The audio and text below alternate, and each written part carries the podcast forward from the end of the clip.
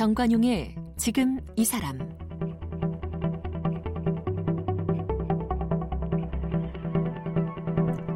여러분 안녕하십니까 정관용입니다.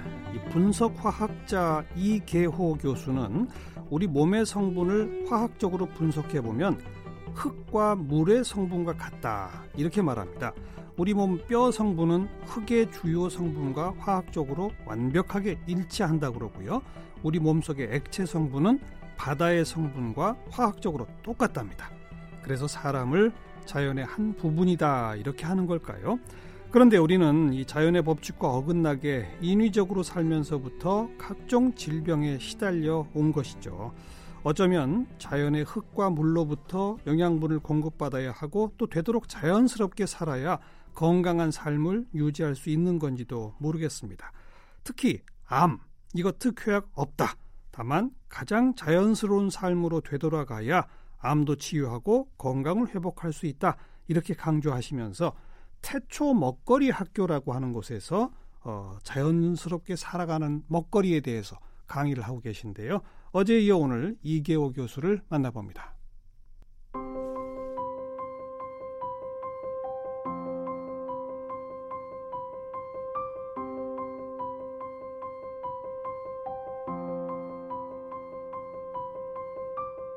이계호 교수는 1953년 대구에서 태어났습니다. 갑자기 어려워진 가정 형편 때문에 고등학교 3학년 때 자퇴를 하고 사회생활을 시작했고요.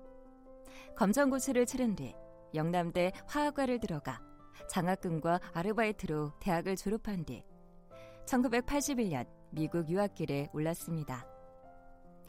미국 오레곤 주립대학교에서 실험조교를 하면서 장학금을 받으며 공부해 1987년에 분석화학으로 박사학위를 받게 됩니다.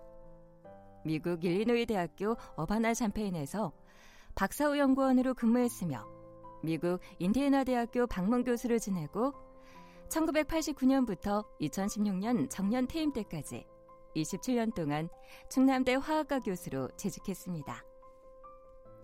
이계호 교수는 지난 2010년부터 충청북도 옥천에 태초 먹거리 학교를 세워서 건강한 먹거리를 주제로 무료 특강을 열고 있으며 건강한 먹거리에 대한 강의 내용을 엮어서 책 태초 먹거리를 펴냈습니다. 지금도 원하는 이들이 있는 곳이라면 어디든 찾아가 건강한 먹거리의 가치를 알리고 있는데요.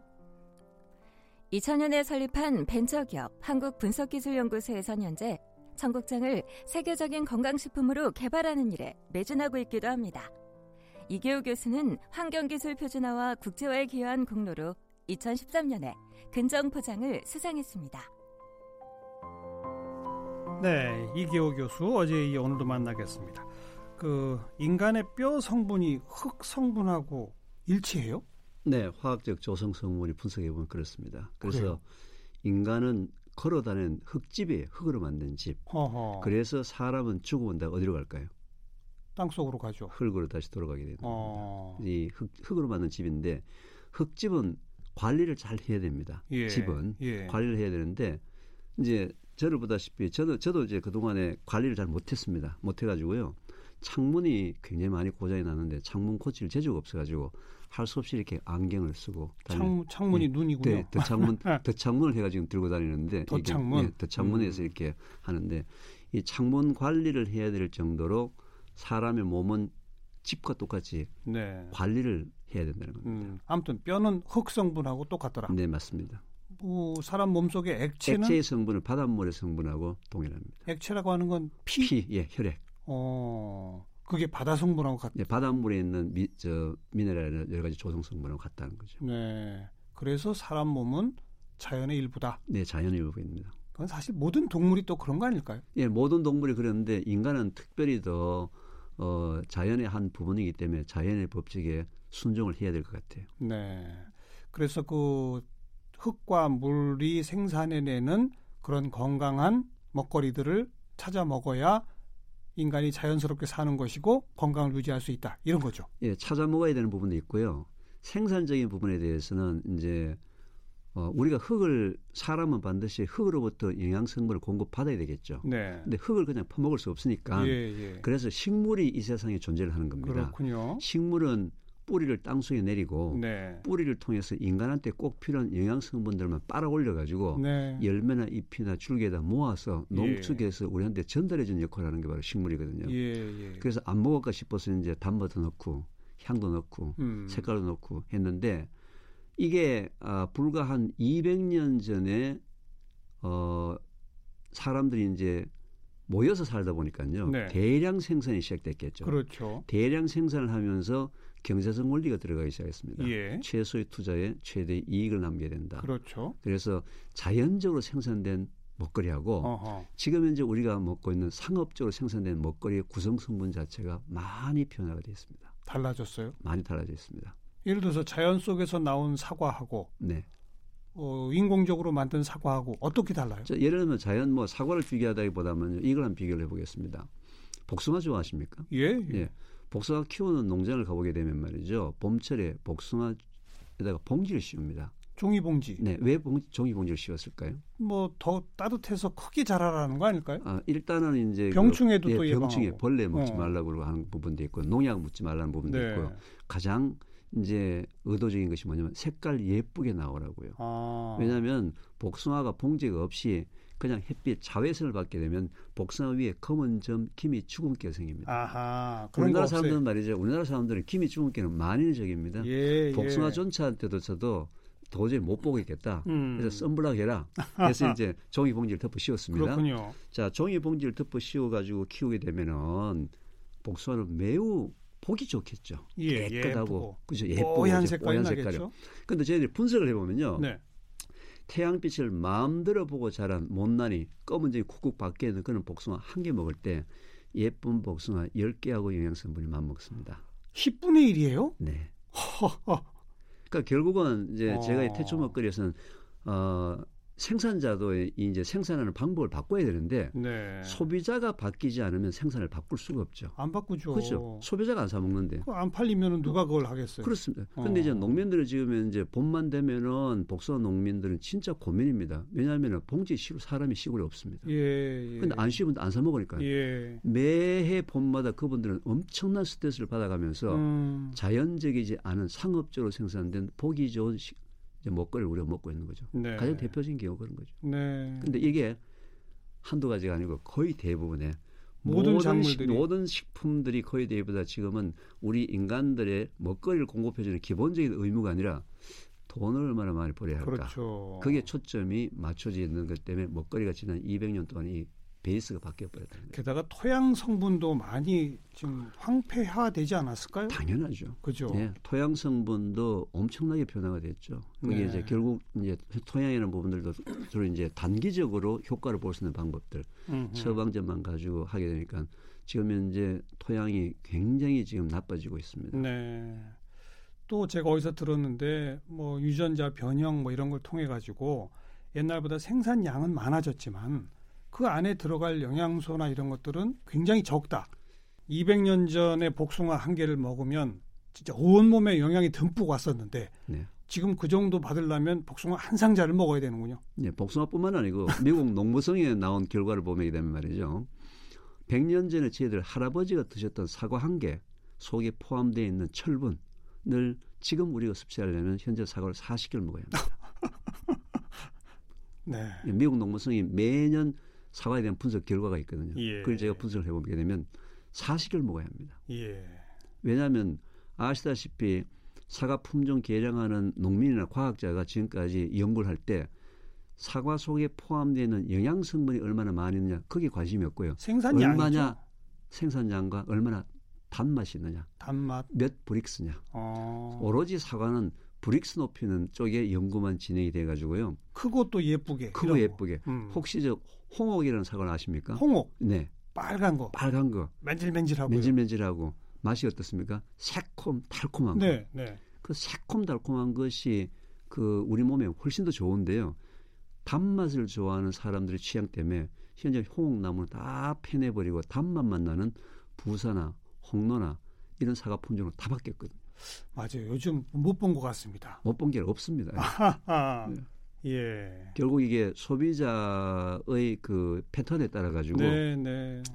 생산이 지금 계속 좀 자연으로부터 계속 멀어지고 있죠. 그래서 교수님이 만드신 학교가 태초 먹거리 학교. 네, 태초 태초라고 하는 게 처음으로 한번 돌아가 보자. 세상 생겨났을 때. 예, 뭔지 모르지만 처음으로 한번 돌아가 보자. 음. 그러니까 지금 현재 우리가 먹고 있는 먹거리는 처음의 먹거리보다는 굉장히 많이 바뀌었는데 그럼 뭐 저라고 해서 과학자지만 처음 먹거리가 어떤지 저도 알 수가 없지 않습니까? 네, 네. 대신 저는 과학자이기 때문에 지난 200년 동안에 사람들이 돈을 벌기 위해서 음. 먹거리를 어떻게 바꿨는지는 알고 있다는 거죠. 그렇죠. 예. 그 바꾼 내용 부분들을 그 중에서 특별히 자연의 법칙에 어긋나는 것들은 예. 제가 고쳐서 예. 우리가 좀 손해 보더라도 예. 좀 천천히 가더라도 예. 자연의 법칙에 순종하는 쪽으로 먹거리를 바꿔보자. 음. 그러면 뭔지는 모르지만 점점 점점 원래의 먹거리 쪽으로 가까이 가지 않겠느냐.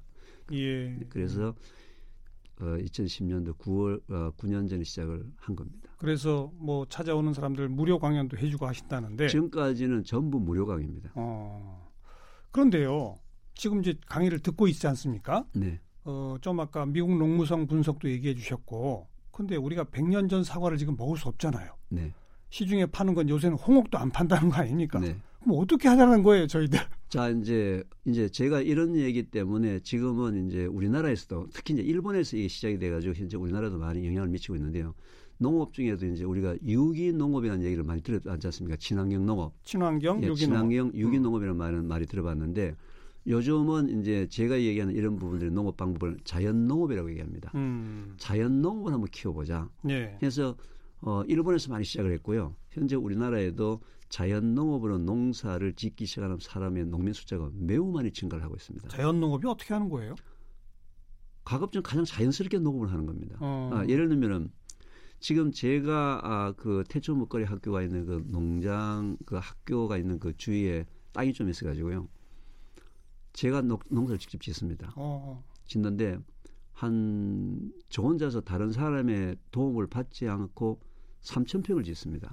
이야 대단하신데요? 네, 3천 평을 짓는데요. 예. 그러면 다들 사람들이 제가 뭐 거짓말이다. 예. 어떻게 3천 평을 짓느냐? 예, 예.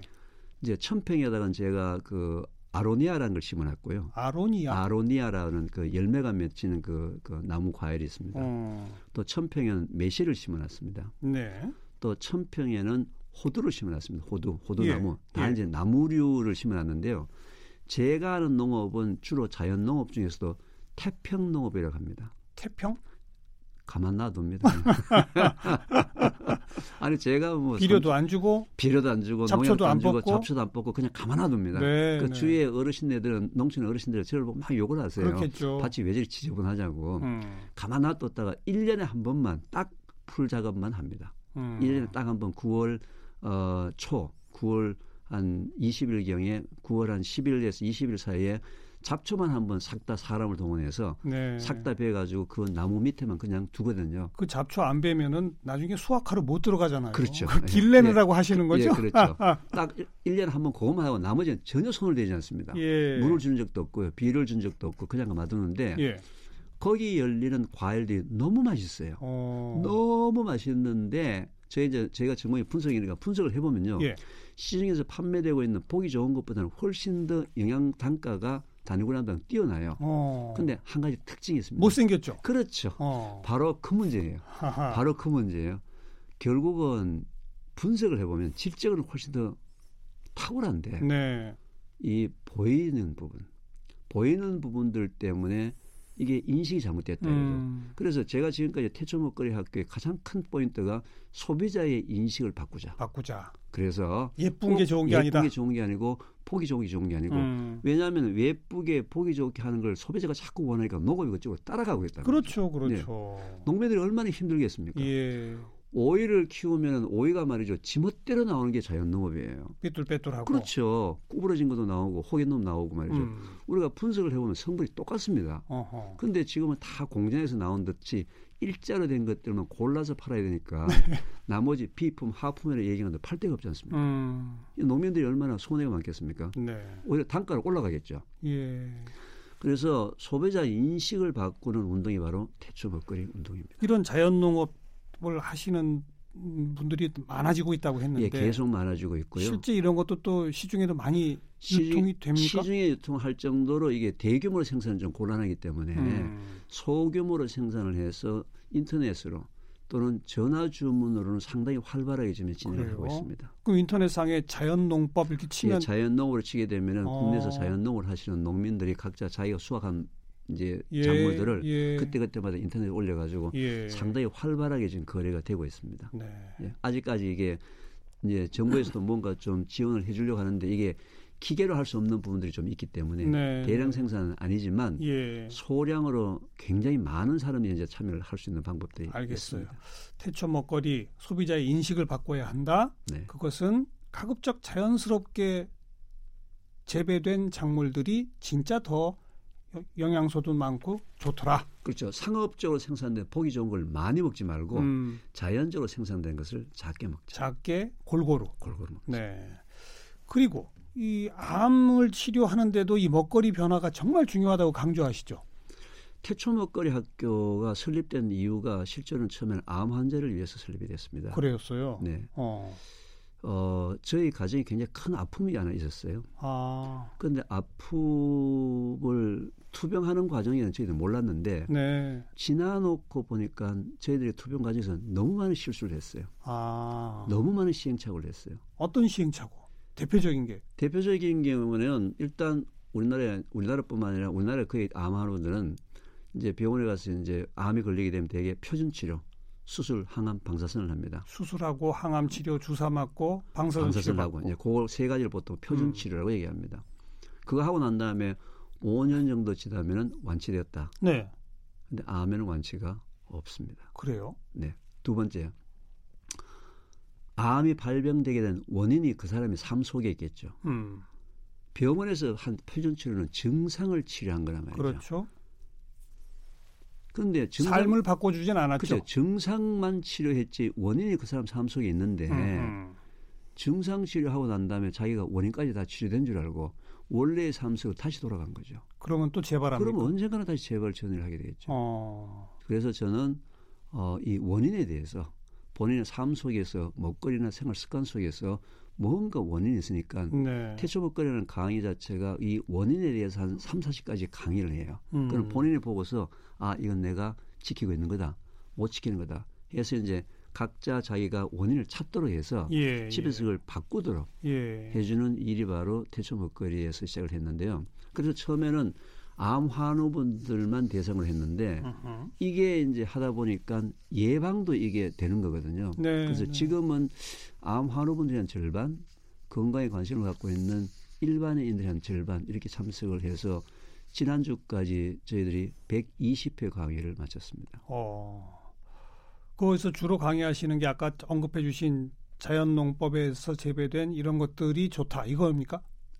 아 그런 부분들도 있지만서도 아까 제가 말씀드린 대로 이제 그 암에 관련된 먹거리나 생활 습관 중에서 음. 약 20가지 이제 30가지의 일반적인 삶 속에서 우리가 찾을 수 있는 원인 어. 그 원인들을 제가 즉 암을 자꾸 유발시키는 잘못된 예를, 예를 들면 이런 거죠. 잘못된 먹거리 아니 잘못된 먹거리도 있지만서도 먹거리 중에서도 암 환자의 공통 분모가 평소에 물을 잘 먹지 않는 사람들입니다. 물. 네. 어. 평소에 물을 잘 먹지 않는 사람들이 암 환자가 매우 많습니다. 예, 예. 근데 사람이 물을 먹는 것은 인간으로 지켜야 될 가장 기본적인 의무거든요. 그렇죠. 예. 근데 그 의무를 안 지켰단 말이죠. 음. 그런 것들을 이제 알려줘서 네, 예, 네. 물을 먹도록 만들어주고. 뭐그 말씀 나온 김에 제가 듣자 하니 교수님은 사람이 세 가지 반드시 그 취해야 할 것, 세 가지 반드시 버려야 할 것 이게 있다고 하시던데 취해야 할 첫 번째가 물입니까? 예. 이제 그 물이 가장 중요한 첫 번째입니다. 음. 가장 중요한 것이 그 물이고요. 그 다음에 이제 두 번째로 이제 우리가 취해야 된다고 생각한다면은 이제 음식의 영양 성분 중에서 어 우리 몸속으로 음식이 들어와야 되겠죠. 네. 그럼 결국 음식이 되겠죠. 음식. 예. 물이 있고 음식이 있고 그 다음에 가장 좋은 부분이 공기. 그렇죠. 호, 입과 코로 들어오는 공기, 물, 음식 이 세 가지에 대해서 의외로 좀 신경을 좀 쓰셔야 합니다. 뭐 이거 어찌 보면 너무 당연한 얘기네요. 예, 당연한 얘기인데 물 안 먹고 음식 안 먹고 숨 안 쉬면 어떻게 살아요? 당연한 얘기인데 그게 무시가 되는 사회가 됐죠. 예, 예. 지금은 그거 예. 그게 중요한 게 아니고 어떻게 하면 더 성공할 것인가? 아. 어떻게 하면 더 알겠습니다. 많이 돈을 벌 것인가? 물은 어느 정도 먹는 게 좋은 겁니까, 그럼 하루에? 보통 이제 제가 이 질문을 받으면은요, 네. 많은 사람들이 현재 물 먹는 양에 대해서 굉장히 잘못 알고 있더라고요. 첫째, 많이 먹으면 좋다고 알고 있습니다. 그 뭐 누군 2리터 이상 마셔야 된다 막 그러는데. 예, 2리터 이상 마셔야 된다. 그참 아, 안타까운 얘기입니다. 물은 우리가 아, 자기 의지에 관계없이 호흡, 땀, 소변, 대변을 통해서 일정량의 물이 몸 바깥으로 빠져나가거든요. 그렇죠. 그러면 빠져나가는 양만큼만 아. 정확하게 먹어야 합니다. 아하. 왜냐하면 똑같은 사람이라 하더라도 여름철에는 더 많이 나가, 나가 겠죠. 당연하죠. 그럼 여름철 더 많이 먹어야 되겠죠. 예, 예. 또 물은 물로만 우리 몸속에 들어오는 게 아니고 음식을 통해서도 들어옵니다. 그렇죠. 특히 채소나 과일의 90%가 물이에요. 예. 여름철에 만약에 수박을 많이 먹은 날은 그날은 물을 작게 먹어야 되겠죠. 아 그렇군요. 예, 그래서 어. 이 물 먹는 양은 사람마다 또 철마다 음. 먹는 음식마다 다 다른데 빠져나가는 양만큼은 정확하게 먹어야 되지 알겠어요. 많이 먹어도 작게 먹어도 안 되는데요. 가장 좋은 방법은요. 네. 소변의 색깔을 가지고 확인하는 방법입니다. 어. 소변 색깔이 노란색이 짙으면은 먹고 옅에서 옅, 옅은 색깔이 투명한 색깔이 되면 안 먹고 아. 옅은 노란색이 되도록 항상 물을 먹으면은 네. 2, 2리터가 되든 1.5리터가 되든 1리터, 1리터가 되든 간에 네. 전혀 염려할 필요가 없습니다. 소변 볼 때마다 체크하면 예, 되겠네요. 예, 옅은 색 옅은 노란색의 소변 색깔만 유지되도록. 너무 하얀색이 됐다는 건 수분이 너무 많다. 많다. 어. 그리고 너무 짙은 노란색이다. 물이 부족하다. 뭐 그동안 잘못 알려진 게 많아요. 하루 뭐 8잔, 아, 뭐 2리터 뭐 막 그랬었는데 네. 네. 그것도 다 그 정수기 광고하면서 이렇게 잘못 퍼뜨린 것들도 예, 많아요. 그렇다 했던 뭐 잘못 잘못됐다기보다는 좀 한쪽 정보만 전달이 된 것 같습니다. 그리고 이제 음식은 뭐 가능한 한 자연스럽게 골고루 뭐 그렇게 네. 먹어야 한다 그런 네. 거고 공기 요새처럼 미세먼지 많고 막 이러면 이거 어떡합니까? 글쎄 공기 부분은 참 어떻게 제가 말은 이렇게 했지만서도 참 답이 없는 것 같아요. 음. 일단 미세먼지가 펼쳐지게 되면 뭐 어, 도시든 시골이든 뭐 어떻게 피할 방법이 없지 않습니까? 근데 최대한 뭐 노력하는 방법은 뭐 외출을 자제한다든지 또는 이제 그 실내에 머문다든지 미세먼지가 있을 때는 그렇게 네, 되고요. 네. 미세먼지가 없는 경우에는 가급적이면 좋은 공기를 많이 마시도록 많이 많이 마시는 쪽으로 환기도 많이 하고 환기도 많이 하고 음. 가급적이면 저는 숲길을 많이 좀 걸어라. 산이나 숲길. 숲길을 네. 가급적인 숲길을 많이 걸어서 예, 예. 어, 산 속에서 나오는 그 좋은 공기를 많이 마시는 게 좋다. 음. 뭐 그건 뭐 각자 나름대로 하여튼 하는 방법이 다 다를 것 같습니다. 물, 음식, 공기 네. 잘 섭취하자. 네. 그 세 가지 버리는 건 뭐예요? 세 가지 버려야 될 부분들에 대해서는 뭐 여러 가지 많이 버려야 될 거 있지만서도 첫째는 제가 이제 좀 버리자라고 얘기했던 부분들의 그 첫 번째는 그 우선 자기 마음 속에 있는 그 원한 분노, 미움 같은 거 있지 않습니까? 네, 네. 예, 원한 분노, 미움. 예, 예. 어. 이제 미국에서 어떤 실험을 그 했는데요. 음.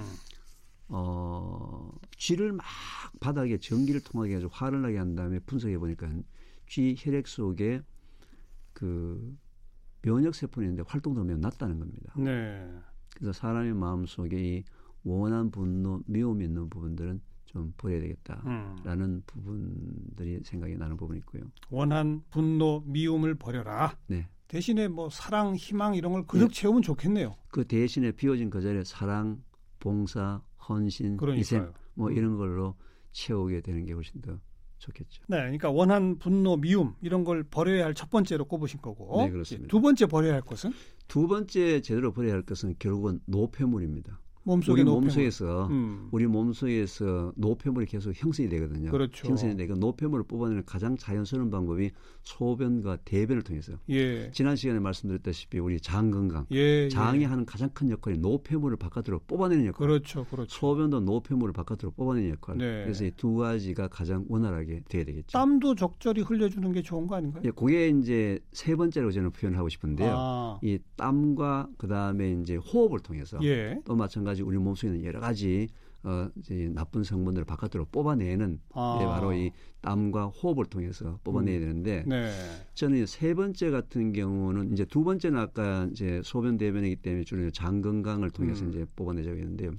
세 번째 독소 성분이라든지 땀과 이 호흡을 통해서 뽑아내는 부분들에서 가장 좋은 방법이 바로 자연 해독 방법인데요. 자연 해독. 네. 해독하게 되면 뭐 해독 방법 많이 나오지 않습니까? 디톡스라 해가지고 많이 나오는데 저는 자연 해독 중에서도 가장 좋은 자연 해독 방법이 걷기입니다. 걷기. 네, 걷기 어, 좋아하세요? 좋아하죠. 네, 등산도 좋아하고요. 네, 걷는 것만큼 우리 몸의 자연 해독을 도와주는 방법이 없습니다. 음. 왜냐하면요, 걸을 때 보게 되면은 일단 혈액이 순환이 더 빨리 예, 되지 않습니까? 예. 예. 그래서 걷기가 우리 자연 해독 방법 중에서 가장 좋은 방법 중에 하나라고 생각합니다. 음. 사우나 가서 땀 빼고 이러는 거는요? 사우나에서 땀 빼는 부분들은 일시적으로 집중적으로 할 때는 좋은데 예. 아무래도 제일 좋은 방법은 걷기인 것 같습니다. 아, 좀 더 격하게 좀 그 빠르게 걷거나 뛰거나 하는 건 어떻습니까? 예, 빠르게 걷거나 이제 뛰거나 하는 부분들이 목적이 다른 거죠. 예. 그 경우에는 어떤 그 유산소 운동이라든지 음. 근육 운동이라든지 다른 목적인데 제가 일반적으로 걷기라고 얘기하는 부분들은 몸 전체의 순환 부분들에 대해서 독소를 빼내는 방법 인 음. 경우에는 어떤 경우든지 간에 걸으시면 됩니다. 네. 움직이시면 된다는 거죠. 뭐 네. 빠르게 빠르게 막 걸으면 이제 심장이 좀 강해진다는 게 목적이 있지만 그냥 산책을 하시는 정도가 우리 몸에서 독소를 바깥으로 뽑아내는 가장 좋은 방법 중에 하나가 바로 이 걷기라는 자연 해독 방법입니다. 교수님 말씀은 참 듣고 있다 보면 빠져드는데 다 듣고 나서 되새김질 해보면 너무 당연한 말씀들이세요. 그렇죠. 그게 태초, 자연스러운 거 아닙니까? 그렇죠. 태초 먹거리 학교의 구호가 바로 기본을 회복하자. 그러니까요. 네. 지금 어. 제가 말씀드린 게 다 기본이거든요. 그러니까요. 예. 근데 우리가 너무 기본에서 멀어져서 음. 그동안에 살다 보니까 참. 기본을 너무 무시해서 그러는데 기본을 좀 회복하는 삶이 저희들한테 가장 좋은 방법이 아닐까. 예. 그렇게 생각합니다. 예쁘게 생긴 과일이라고 무조건 좋아하지 말고 네. 못생겼더라도 자연스럽게 생산된 과일과 야채가 더 좋은 것이다. 네, 그렇습니다. 그런 자연 농법 하시는 분들 찾아서 우리가 많이 소비해 주자. 네, 네. 그거죠. 네. 그다음 물. 네. 뭐 너무 많이 먹으려고 그러지 말고 네. 몸이 필요로 하는 만큼 네. 소변 색깔 보고서 꼭 챙겨 네. 먹어라. 네, 꼭 챙겨 먹자. 음식 잘 먹고 네. 호흡 중요하니까 네. 많이 걸으면서 많이 숨 쉬어라. 네. 그러면 독이 빠져나간다. 그렇습니다. 그리고 오줌 똥 잘 싸라. 네, 그거 아닙니까? 맞습니다. 맞습니다. 그러려면 장이 건강해야 되고. 장이 건강해야 되고. 음, 그리고 어제 우리 말씀드렸던 우리 대한민국 장 건강을 회생시켜줄 청국장 각종 제품들 네. 연구 빨리 좀 좋은 성과 결실을 맺어주시기 부탁을 드리겠습니다. 네, 감사합니다. 네, 이계호 교수 함께 만났습니다.